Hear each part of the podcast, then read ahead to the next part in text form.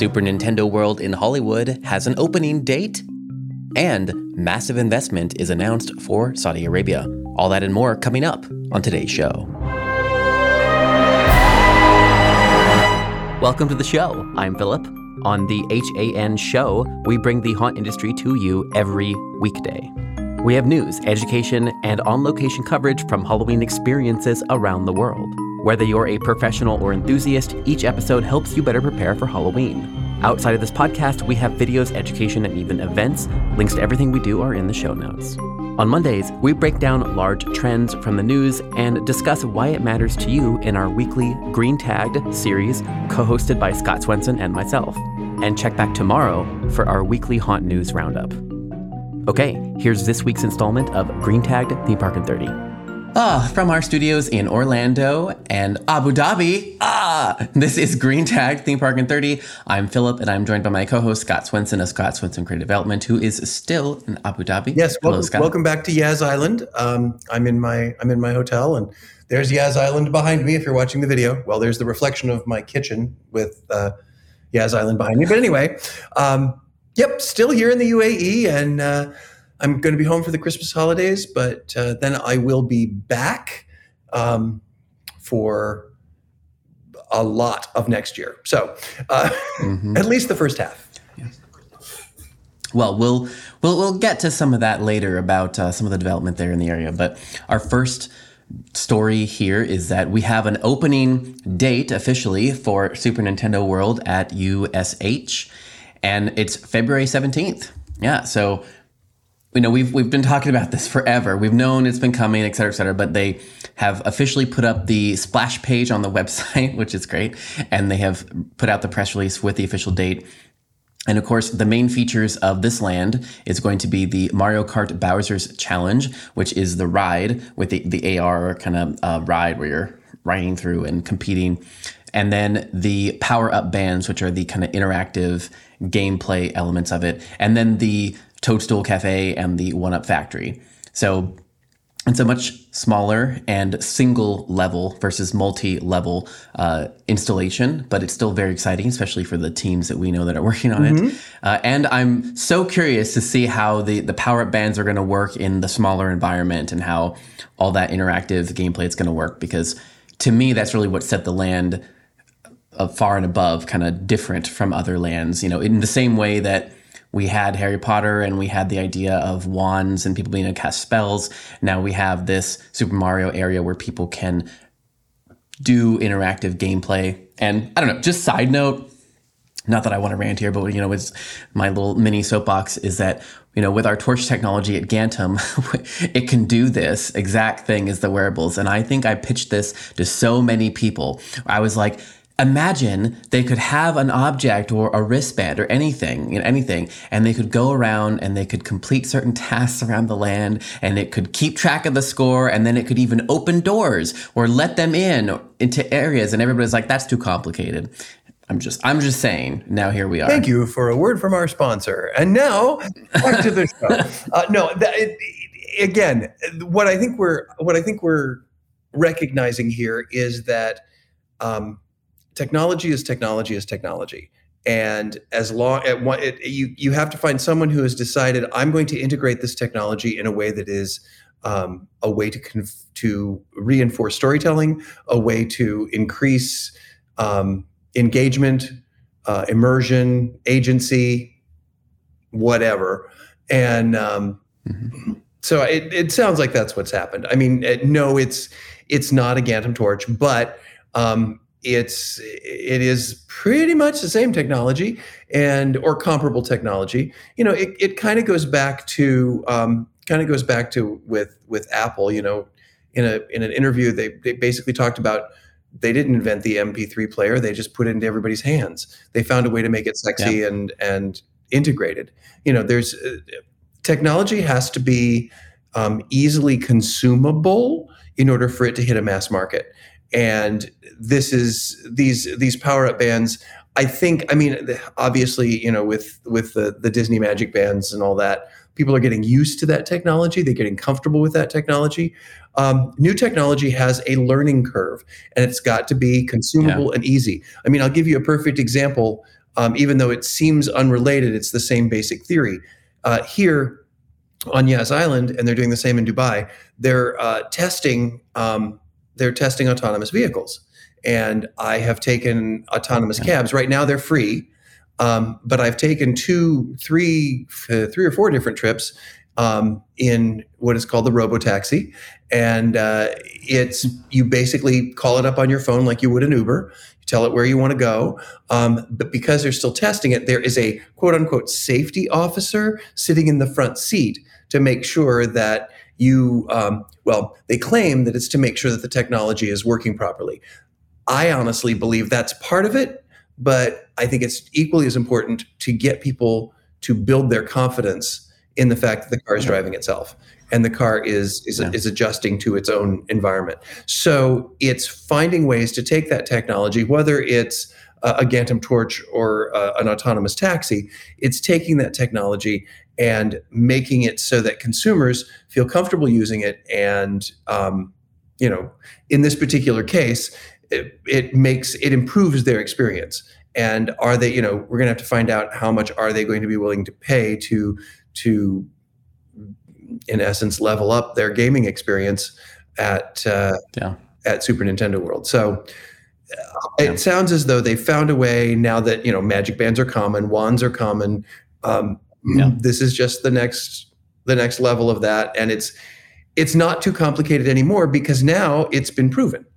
You know, it's a proven yeah. it's a proven technology. So um, I'm excited for it. I mean, I am. I, I'm excited for the land you know, to, to see. I think the ride itself as well also represents another again another leap forward in technology.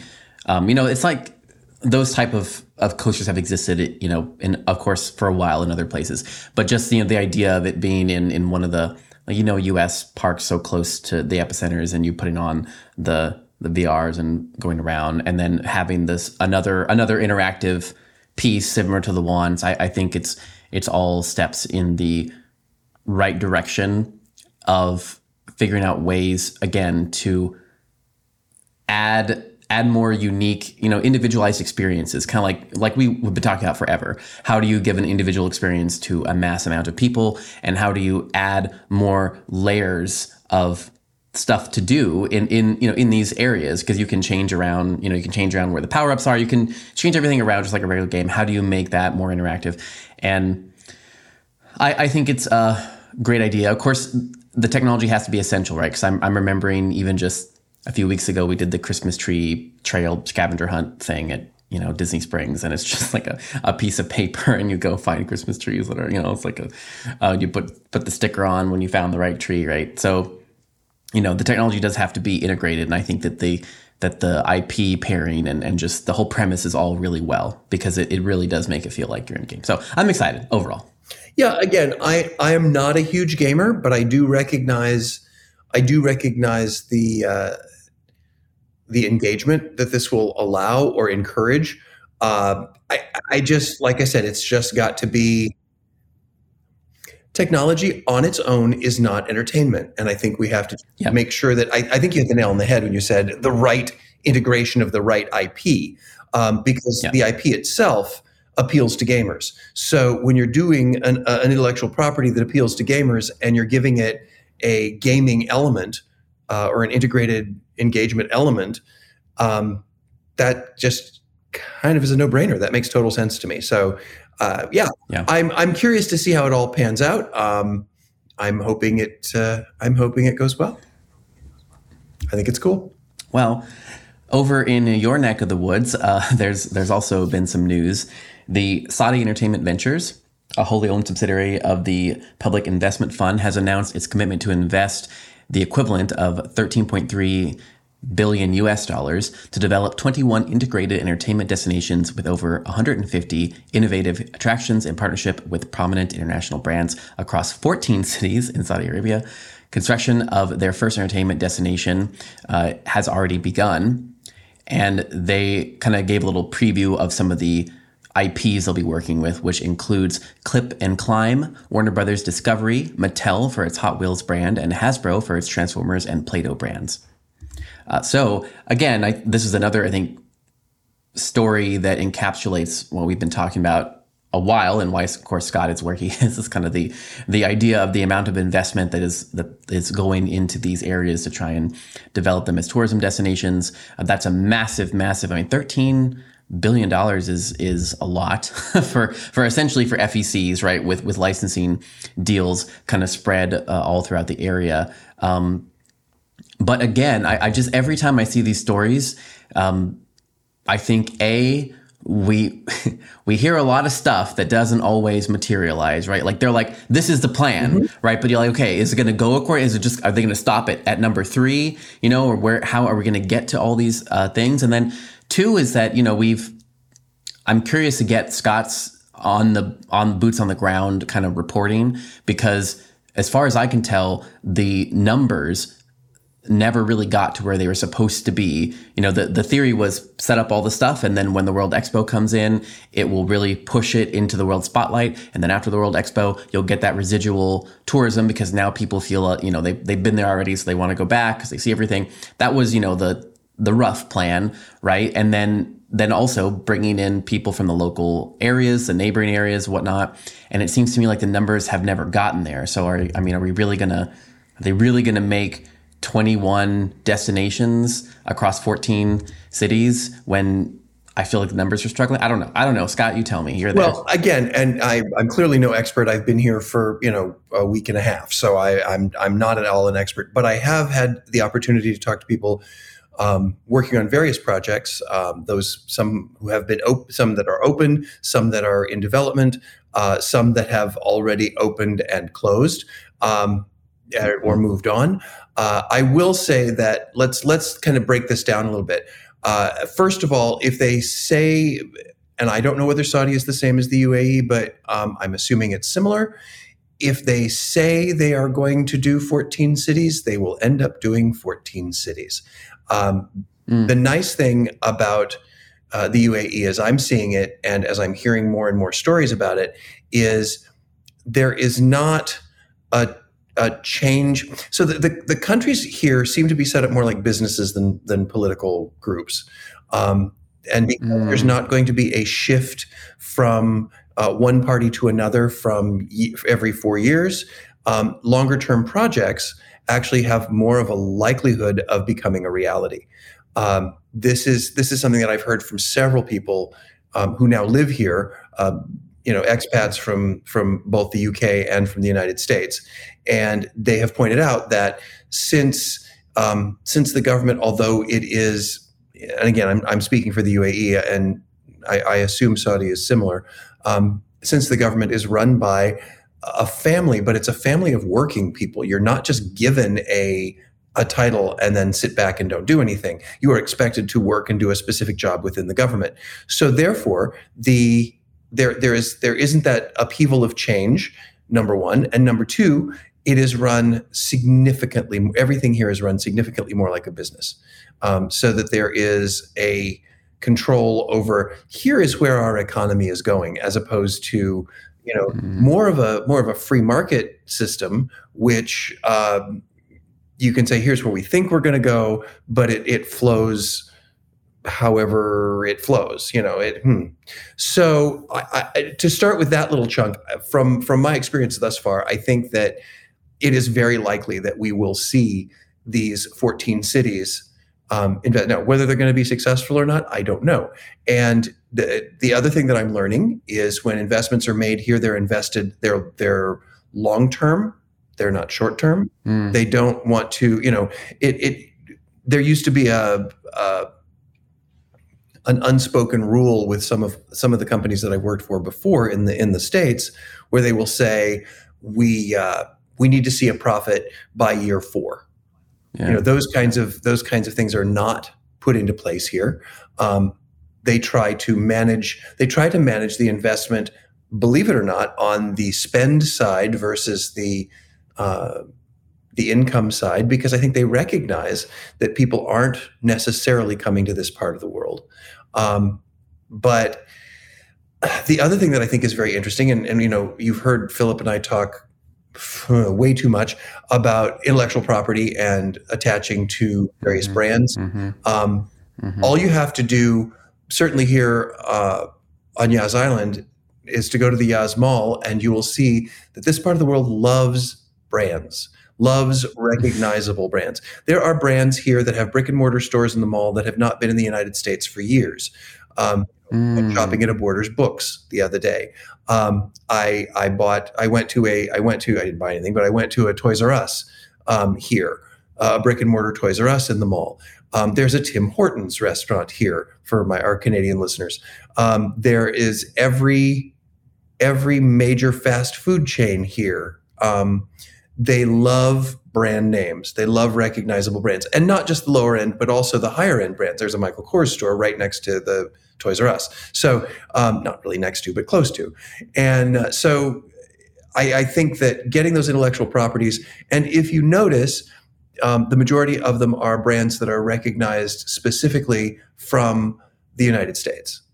And Mm. um, so that is that is a there's a great deal of popularity there. That there's, there's a great deal of desire to see those kinds of things here. Um, recognizable brands are uh, oddly popular here. So so that's that's also interesting.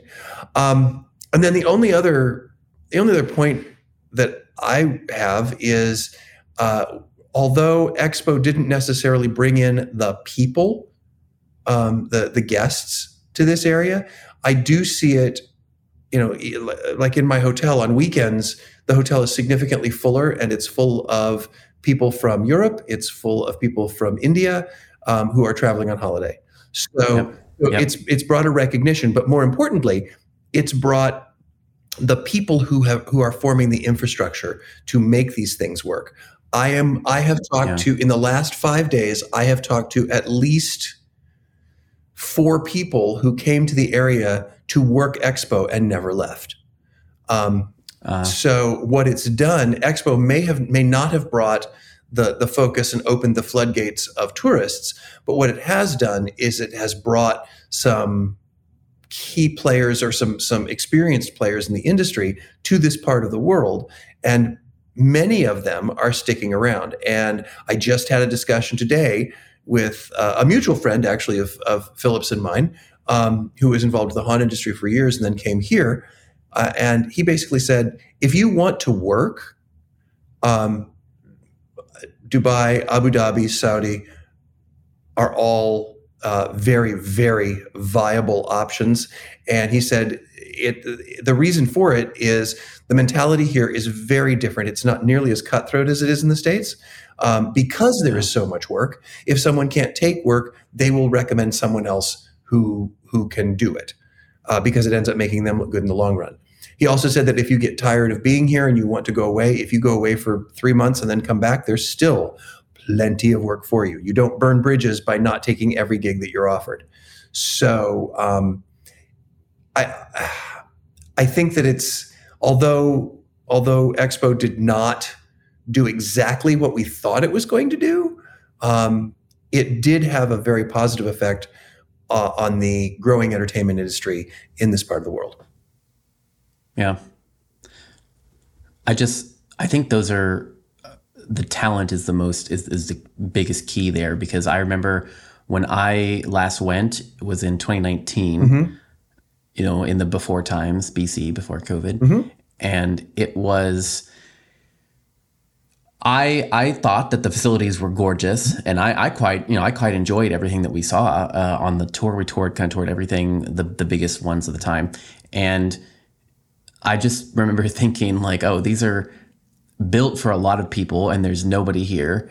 And relatively speaking, no, there's like there wasn't literally nobody, but comparatively speaking, you know, to you know, there's a lot of space and not a lot of people there. But and then uh, also that the kind of the operators, you know, just you know, those things are like, oh, you just like loading people into the everything was a little rough around the edges, as as we would consider it being from like the Orlando or you know the, the hubs, right? More like uh, operators kind of hadn't figured out that kind of stuff yet. So I think the talent piece is the bigger piece of it. Is like you know you need the know-how. It's like it's like you can build a park, but if you don't have the operations director with the experience to running capacity, you're not going to be able to really make it into something. Well, and Philip and I were talking before before we started recording the show, and the the reason uh, part of the reason that's still the case, you know, here we are quite a few years later.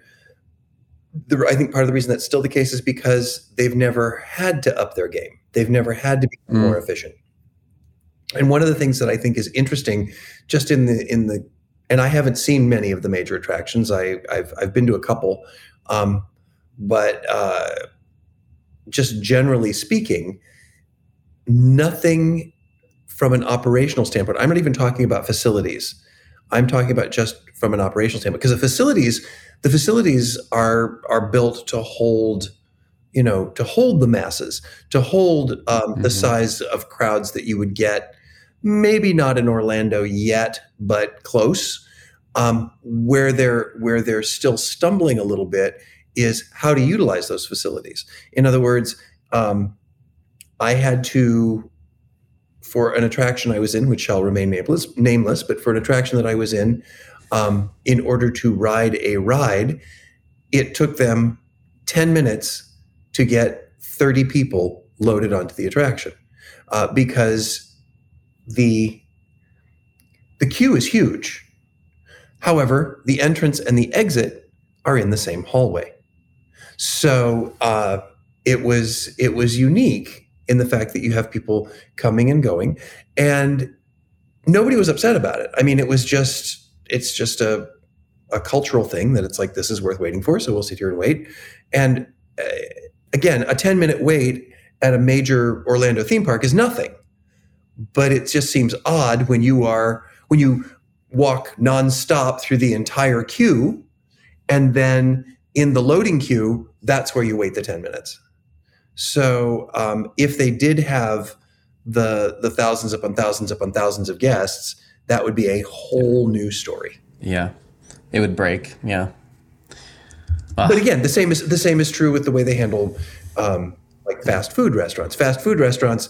Uh, I I ate at uh, at uh, at Pizza Hut the other day um, for lunch, and I put in my order, um, and I was given a ticket which had a number, and then they've got a big uh, a big video monitor that has uh, numbers in pro- numbers processing and numbers being served, and you just watch that.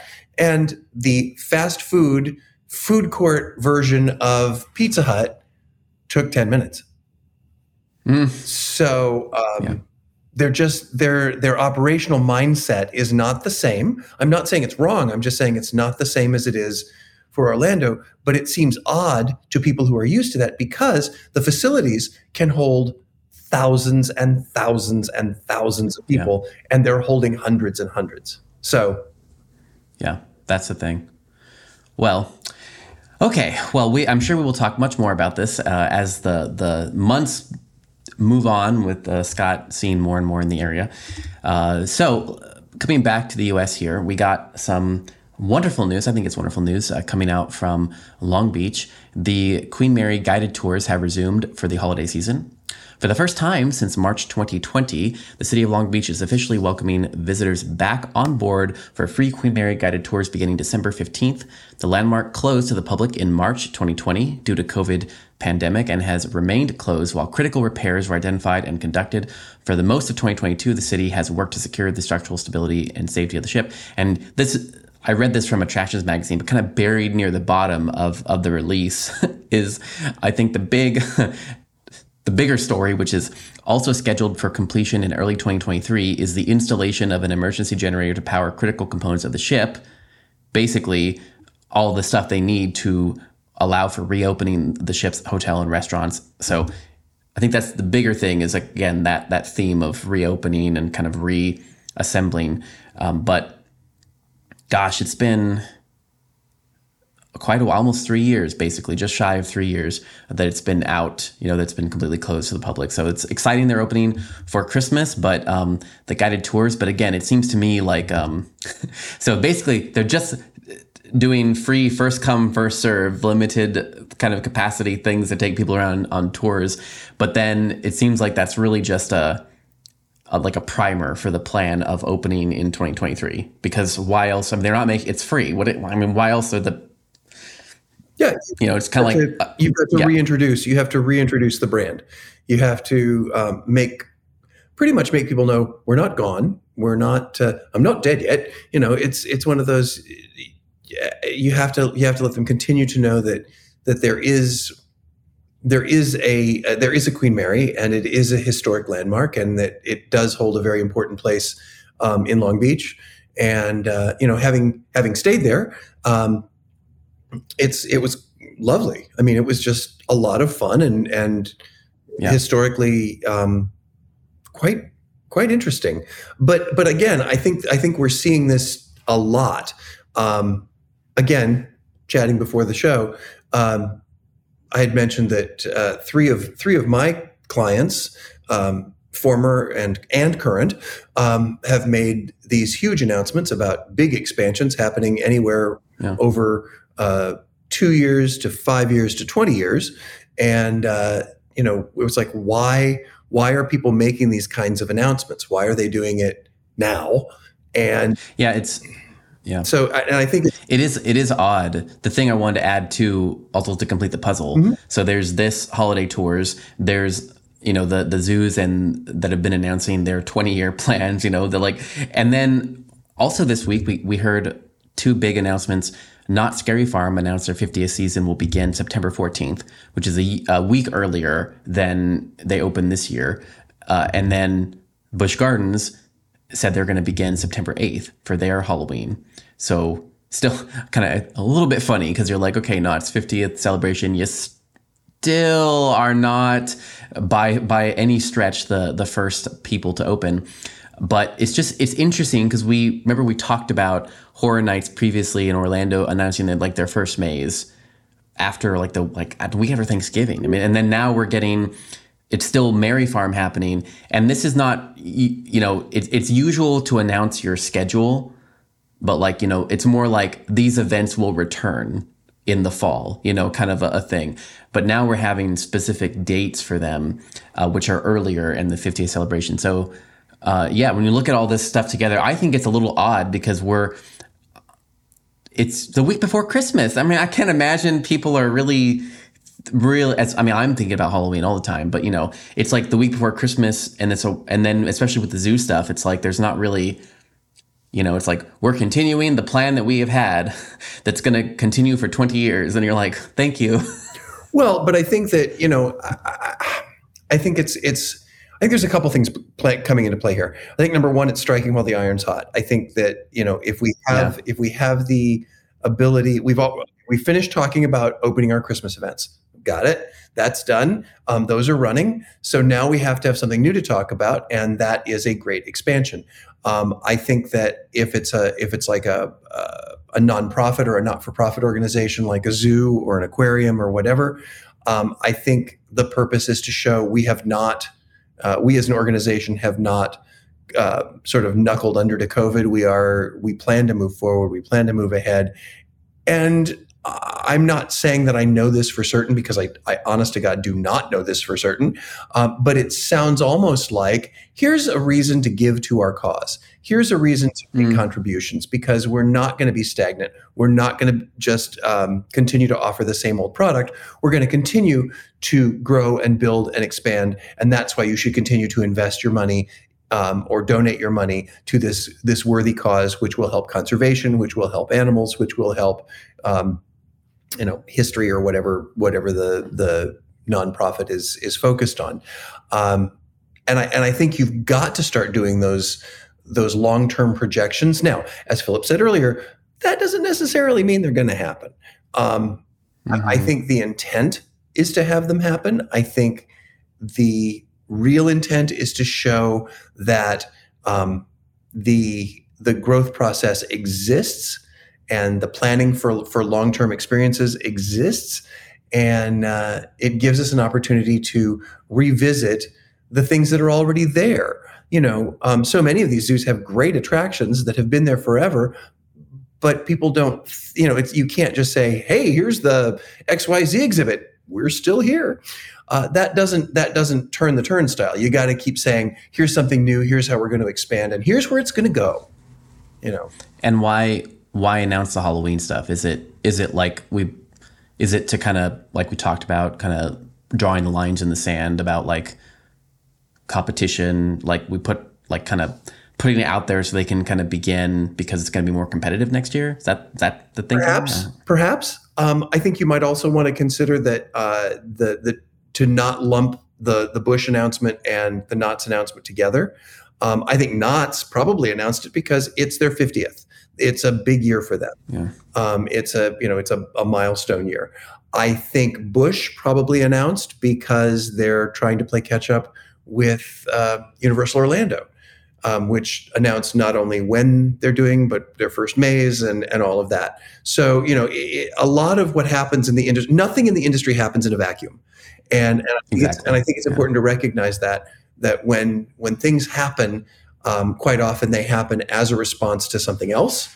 And th- I'm not saying there's anything wrong with that. That's just the way nat- things naturally happen. And what is out there, to, to quote to quote a very dear friend of mine and, and someone I know Philip knew as well, um, Robbie Lepre. Um, before she passed, Robbie has said many had said many many times when things are out there in the ethos, they come down and they become uh, they become acted upon by everybody in the industry. So I, I think that it, whether it is conscious or subconscious or just happenstance that when people start announcing, everybody starts announcing and all the dominoes fall. I think that's kind of what's happening, and uh, it's not a bad thing. It's it's actually quite a good thing to see that there is uh, interest in reinventing and expanding what our uh, what our our fellow industry mates um, are offering and looking forward to in the future. Well, speaking of the future. Um, we're going to have to look towards the future for our next show because this is the end of this one. Um, our time is up. So, on behalf of Philip and myself, Scott Swenson, um, this is Green Tag Theme Park in 30, and we will see you next week. Today's episode was produced and edited by me, Philip Hernandez, with post production by David Swope. Support for this episode comes from Gantom Lighting and Controls. See what you're missing with a free demo. Sign up at gantom.com/demo. We release a free weekly industry newsletter. Sign up on our website or at the link in our show notes. The Haunted Attraction Network team includes Daryl Plunkey, Emily Louise Rua, Megan Spells, Gavin Burns, and Maximus Bryant. Our partner stations include A Scott in the Dark, Scare Track, The Scare Factor, and Haunt Topic Radio. Finally, please, please, please rate and subscribe to our show wherever you're listening. And until next time, Haunters, stay scary. This is a Haunted Attraction Network production.